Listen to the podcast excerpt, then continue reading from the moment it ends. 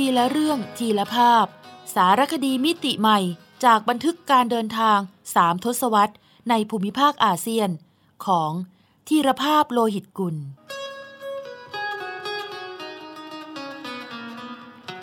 อ่านโดย สมปองดวงสวัย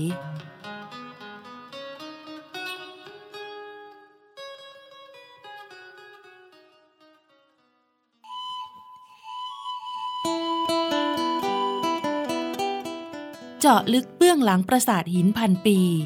ในสารคดีสัญจร นครวัด นครธม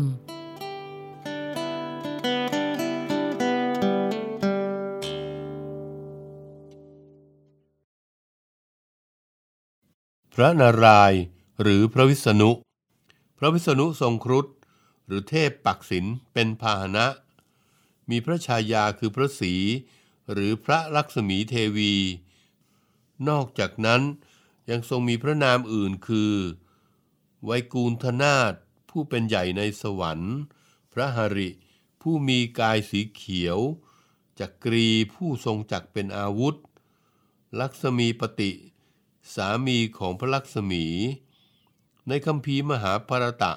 ให้พระนามวิษณุถึงพันชื่อ เรียกว่า วิษณุสหัสยนาม ทรงปัดเป่าทุกยากให้มนุษย์และเทวดา เช่น ยามเมื่อเหล่าอสูรได้พรจากพระพรหมจนกำเริบทำให้เทวดาเดือดร้อน กระทั่งพระพรหมหรือพระศิวะก็แก้ไขไม่ได้ ต้องตกเป็นหน้าที่ของพระองค์ ดังความในคัมภีพระควัตคีตา บทที่สี่สโลกที่เจ็ดและแปดว่า ดูกระบุตรแห่งพระรถ ยามใดก็ตามที่ทำเสื่อมโทรมลง และฝ่ายอธรรมกำเริบขึ้น ยามนั้นเราจักมา เพราะหวังประโยชน์คือ การคุ้มครองรักษาผู้ประพฤติธรรม เพื่อทำลายผู้ประพฤติบาป และเพื่อสถาปนาธรรม ให้สถิตสถาพรในโลก เราจึงมาเกิดในโลกครั้งแล้วครั้งเล่า วิษณุอนันตสายิน หรือนารายบรรทมศิลป์โดยปกติพระวิษณุ จะทรงประทับบนพระแท่นในวงขนดของพญาอนันตนาคราช ซึ่งมีเสียนแผ่พังพานอยู่ถึงพันเสียนลอยอยู่ในทะเลน้ำนมหรือกเกษียนสมุทรทรงบรรทมหลับเป็นนิด จะตื่นต่อเมื่อถึงวาระเสด็จไปปราบทุกเข็น จึงได้พระนาม นารายบรรทมศิลป์ทว่าการบรรทมของพระองค์ถือเป็นการสร้างโลก ด้วยขณะบรรทมมีดอกบัวงอกออกมาจากพระนาภี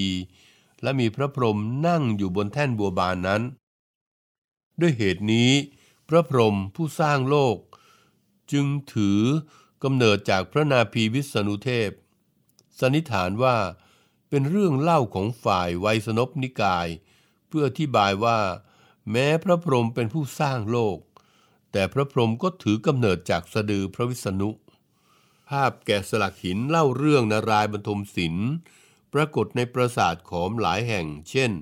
ปราสาทเขาพระวิหาร แต่ที่มีชื่อเสียงคือที่ปราสาทพนมรุ้งในไทย และยังปรากฏเป็นภาพแกะสลัก ใต้น้ำอันลือลั่น ในลำธารสองสายที่ไหลจากภูเขากุเลน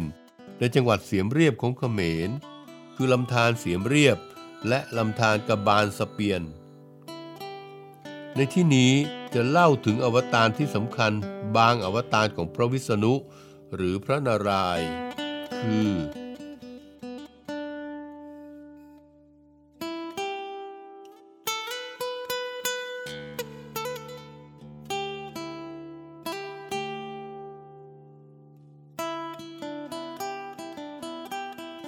กูรมาวตาร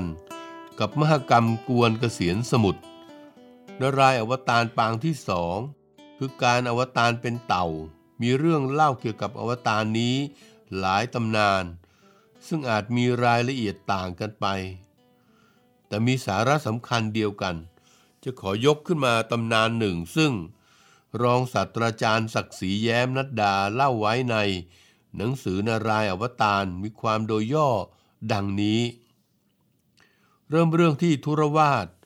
ฤาษีผู้มีโทสะร้ายตนหนึ่ง บ้างว่าเป็นปางหนึ่งของพระศิวะ ได้เหาะเที่ยวไปในท้องฟ้า แล้วได้มารับมาลัยทิพย์จากนางฟ้าเป็นเครื่องบูชา ต่อมาทุรวาสได้พบพระอินทร์ทรงช้างเอราวัณจึงถวายมาลัยแด่พระอินทร์แต่ช้างเอราวัณเกิดฉุนกลิ่นดอกไม้ จึงคว้ามาลัยมากระทืบทำให้ทุรวาสโกรธจัด สามให้พระอินทร์และเหล่าเทวดา ต้องรบแพ้ฝ่ายอสูรตลอด จนพระอินทร์ต้องเข้าเฝ้าทูลขอความช่วยเหลือ จากวิษณุเทพ หรือพระนารายณ์จึงทรงแนะนำให้ทำพิธีกวนเกษียณสมุทรเพื่อให้ได้น้ำอมฤตหรือทิพย์สำหรับเทวดาดื่มกินแล้วเป็นอมตะ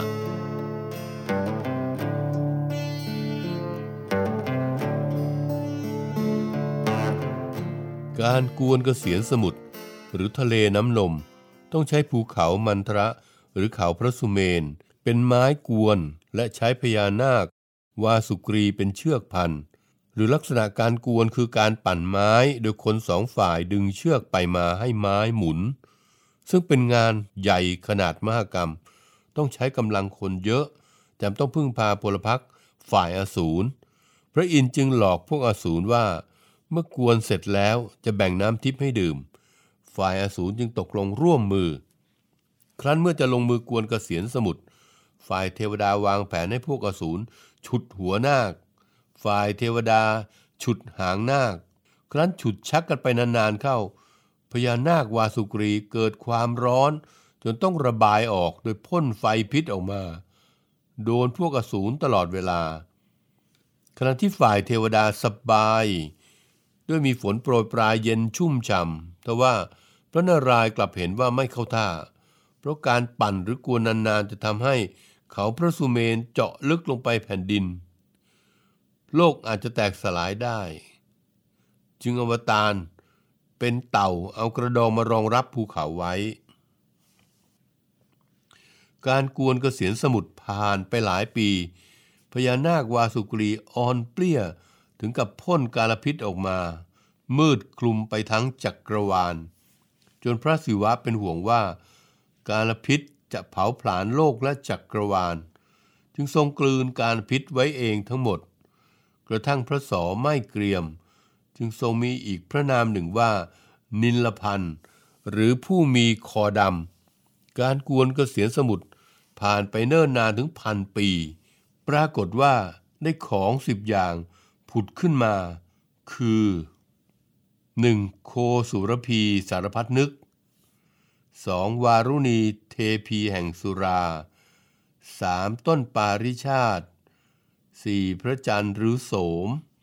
5. เหล่านางอับสร35 ล้านองค์ อับสรแปลว่าผู้กระดิกในน้ำหมายถึงเกิดจากการกวนน้ำนางอับสรออกมาเยอะมากจนพระนารายณ์ให้ไปเป็นบาทบริจาริการับใช้เทวดา 6. พิษร้าย ให้พญานาคเสพชูกำลัง 7. ลักษมีเทวี ซึ่งต่อมาเป็นชายาพระนารายณ์ 8. ม้าอุดฉายรบ 9. ช้างเอราวัณ 10. ทันวันตริแพทย์สวรรค์ เมื่อทันวันตริแพทย์สวรรค์ทูลหม้อน้ำอมฤตขึ้นมาเราอสูรกรูกันมาแย่งดื่ม พระนารายณ์จึงแปลงร่างเป็นสาวงาม ล่อเหล่าอสูรไปอีกทางหนึ่ง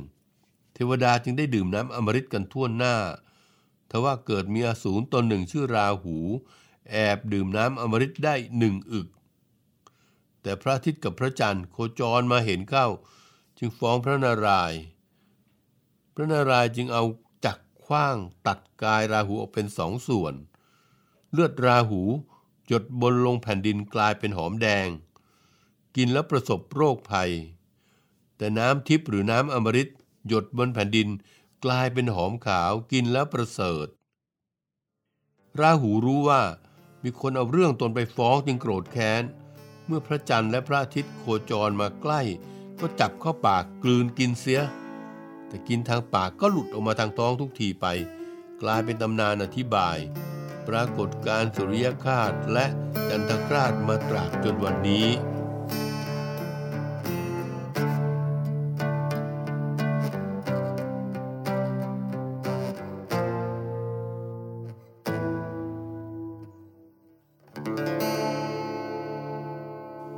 เรื่องกวนเกษียณสมุทรมีอีกตำราหนึ่งเล่าว่า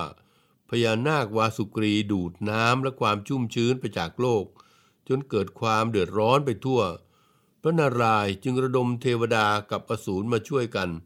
รีดน้ำอมฤตออกมาจากพญานาค โดยใช้เขาพระสุเมนเป็นแกน การกวนกเกษียนสมุทรจึงได้น้ำทิพย์หรือน้ำอมฤตขึ้นมาหล่อเลี้ยงโลก ให้ร่มเย็นอีกครั้ง นับเป็นตำนานที่มุ่งสรรเสริญพระนารายณ์ในฐานะเทพผู้พิทักษ์โลกเช่นเดียวกัน ฉากกวนกเกษียนสมุทรในกูรมาวตารปรากฏเป็นภาพจำหลักที่ฝาผนังระเบียงปราสาทนครวัดทิศตะวันออกฝั่งใต้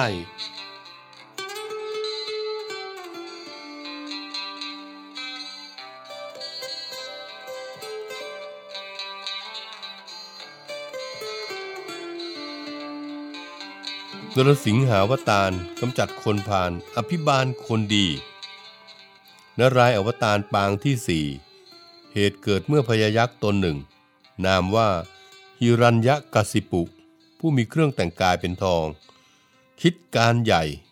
หวังให้ตนเองปลดภัยจากศัตรูทุกประเภท จึงเพียรพยายามบำเพ็ญตบะแล้ว อ้อนวอนขอพรจากพระพรหมทำนองว่า ทำดีเพื่อขอพรเป็นรางวัล พรนั้นคือ ขออย่าให้ตนต้องตายด้วยฝีมือมนุษย์ เทวดา หรือแม้แต่สัตว์เดรัจฉาน อย่าให้ตายด้วยอาวุธใด ๆ อย่าให้ตายทั้งตอนกลางวันและกลางคืน อย่าให้ตายทั้งนอกเรือนและในเรือน พระพรหม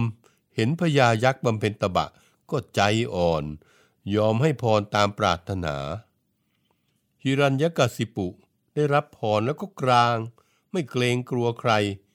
แม้แต่เทพเจ้า เที่ยวท้าทายเทวดา สร้างความเดือดร้อนให้มนุษย์ เพราะทนงตนว่าไม่มีวันตาย ร้อนถึงพระอินทร์ต้องพาถวยเทพไปเฝ้าพระนารายณ์เพื่อทูลให้ทรงช่วยเหลือ พระนารายณ์จึงอวตารเป็นนรสิงห์คือสัตว์ประหลาดที่มีร่างเป็นคน มีหัวเป็นสิงห์แล้วไปปรากฏตนที่ปราสาทของฮิรัญยกสิปุ ในเวลาโผล่เพล และปราดเข้าไปลากตัวพญายักษ์ออกมา พาดเข้ากับธรณีประตู แล้วถามพญายักษ์ว่า ข้าเป็นคนหรือสัตว์ฮิรัญยกสิปุตอบว่า ไม่ใช่คนไม่ใช่สัตว์ ไม่ใช่เทวดา ถามว่าเวลานี้เจ้าอยู่นอกเรือนหรือในเรือน พญายักษ์ตอบว่า ไม่ใช่นอกเรือนและในเรือน ถามว่าเวลานี้กลางวันหรือกลางคืน ตอบว่าไม่ใช่กลางวัน ไม่ใช่กลางคืน แต่เป็นเวลาสนธยา ถามว่ากรงเล็บของข้าเป็นอาวุธใช่ไหมพญายักษ์ตอบว่าไม่ใช่อาวุธ เพราะเป็นอวัยวะส่วนหนึ่งของร่างกายนรสิงห์จึงว่าดังนั้น พรที่เจ้าได้รับจากพระพรหมก็เป็นอันหมดสิ้นแล้ว จึงขยุ่มเล็บอันแหลมคม ฉีกร่างฮิรัญยกสิปุถึงแก่ชีวิต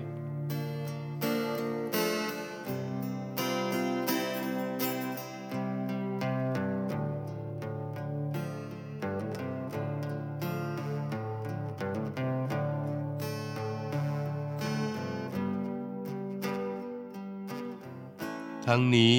พญายักษ์ฮิรัญยกสิปุ มีพี่ชายฝาแฝดนามว่าฮิรันตยักษ์ ซึ่งเคยก่อเหตุขอพรจากพระศิวะ จนมีฤทธิ์ม้วนแผ่นดินโลก เอาหนีพระแคร้หนีไปบาดาล จนพระนารายณ์ต้องอวตารเป็นหมูป่า ดำน้ำลงไปต่อสู้กับฮีรันตยักษ์ นานถึงพันปี จึงจัดการกับพญายักษ์ได้ แล้วเอาแผ่นดินมาคืนโลกดังเดิม นับเป็นนารายอวตารปางที่สามเรียกวราหาวตารอันเป็นเรื่องเล่าเพื่อโทษทูลพระนารายในฐานะ ที่ทรงเป็นเทพผู้กำจัดคนพาลอภิบาลคนดีอันหนึ่งภาพแกะสลักเล่าเรื่องนรสิงหาวตารปรากฏที่หน้าบันของโคปุระทิศเหนือ ระหว่างทางเดินเข้าสู่ปราสาทบรรทายสี และชื่อนรสิงห์นี้ พระบาทสมเด็จพระมงกุฎเกล้าเจ้าอยู่หัวรัชกาลที่ 6 เคยพระราชทานเป็นชื่อบ้านของเจ้าพระยารามราคบ สมุหราชองครักษ์ที่ทรงไว้วางพระราชหฤทัยมากที่สุด เรียกว่าบ้านนรสิงห์ซึ่งเป็นคฤหาสน์ทรงเวนิเชียนกอธิก ที่สง่างามมากแห่งหนึ่ง ปัจจุบันบ้านนี้คือ ตึกไทยคู่ฟ้าทำเนียบรัฐบาล ส่วนบ้านพิษณุโลก ซึ่งใช้เป็นที่ทำงานของคณะที่ปรึกษารัฐบาลหลายยุคหลายสมัย ในอดีต คือบ้านพระยาอนิรุทธเทวา มหาดเล็กคู่พระไทยรัชกาลที่ 6 จึงทรงพระราชทานนามบ้านหลังนี้ว่า บ้านบรรทมศิลป์ด้วยมีประติมากรรมสำริดขนาดใหญ่ รูปนารายบรรทมศิลป์ตั้งอยู่หน้าบ้าน ก่อนจะมาเรียกกันในภายหลังว่า บ้านพิษณุโลกตามชื่อถนนพิษณุโลก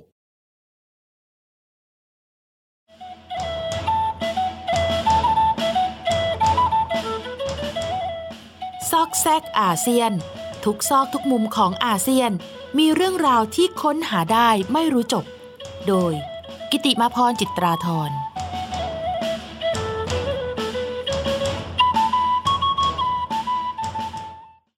พิษรักเทวาลัยนครวัด หลังจากที่กษัตริย์เขมรละทิ้งเมืองพระนคร หรือนครวัดนครธมเพื่อหลีกหนีการรุกรานของสยาม ตั้งแต่พศ 1974 แล้ว มีหลักฐานว่า กษัตริย์เขมรพระองค์ต่อๆมายังเสด็จไปบำเพ็ญพระราชกุศลที่ปราสาทนครวัดเป็นระยะระยะ ซึ่งเวลานั้น นครวัดได้ถูกเปลี่ยนจากเทวสถานในศาสนาฮินดู เป็นพุทธสถาน โดยมีวัดอยู่ภายในปราสาทสองวัด จึงกล่าวได้ว่า ถึงแม้ตัวเมืองพระนครอันกว้างใหญ่ จะถูกทิ้งร้าง กระทั่งมีป่าคลุม แต่ปราสาทนครวัดไม่เคยถูกปล่อยให้รกร้างเลย จะมีชาวบ้านหรือพระสงฆ์เฝ้าดูแลอยู่ตลอด พระพญาตูเป็นกษัตริย์เขมรยุคหลังเมืองพระนครอีกพระองค์หนึ่ง ที่มีตำนานเกี่ยวพันกับนครวัดทว่าเป็นตำนานรักอันรันทด ที่นำความตายมาสู่พระองค์ ในหนังสือประวัติศาสตร์ของประเทศกัมพูชา ระบุว่า เมื่อพศ 2172 ซึ่งตรงกับรัชสมัยพระเจ้าประสาททอง แห่งกรุงศรีอยุธยา พระราชบิดาของพระพญาตู คือพระเจ้าชัยเชษฐาที่สองเสด็จสวรรคต แต่พระองค์ยังอยู่ในระหว่างทรงผนวด ยังขึ้นครองราชสมบัติไม่ได้ พระอุทัยซึ่งเป็นพระปิตุลาหรือลุง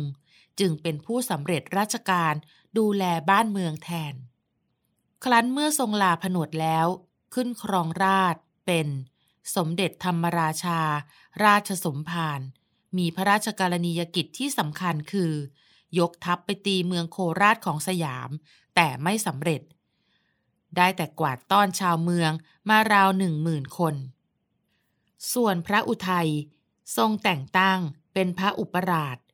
ซึ่งดูเหมือนจะยังมีบทบาทสูงในราชสำนักเขมรเวลานั้น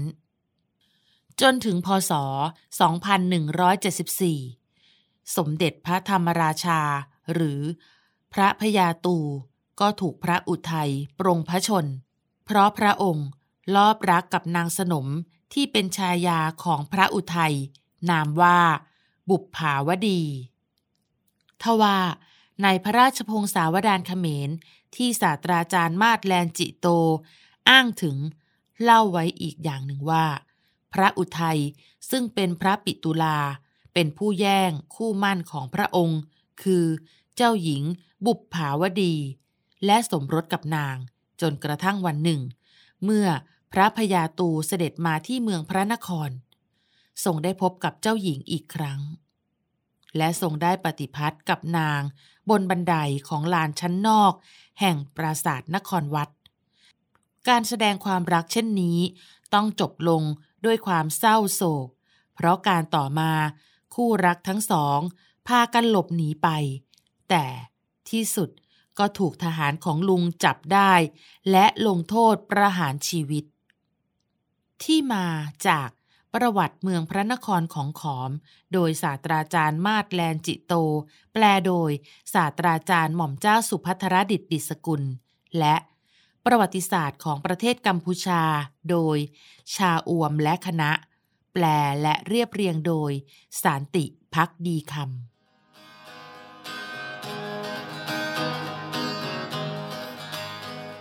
ทีละเรื่องทีละภาพ สารคดีมิติใหม่ จากบันทึกการเดินทางสามทศวรรษ ในภูมิภาคอาเซียน ของธีรภาพโลหิตกุล สร้างสารรค์ดนตรีโดย นิพนธ์เรียบเรียง และบุญชัย ชุนหรักโชต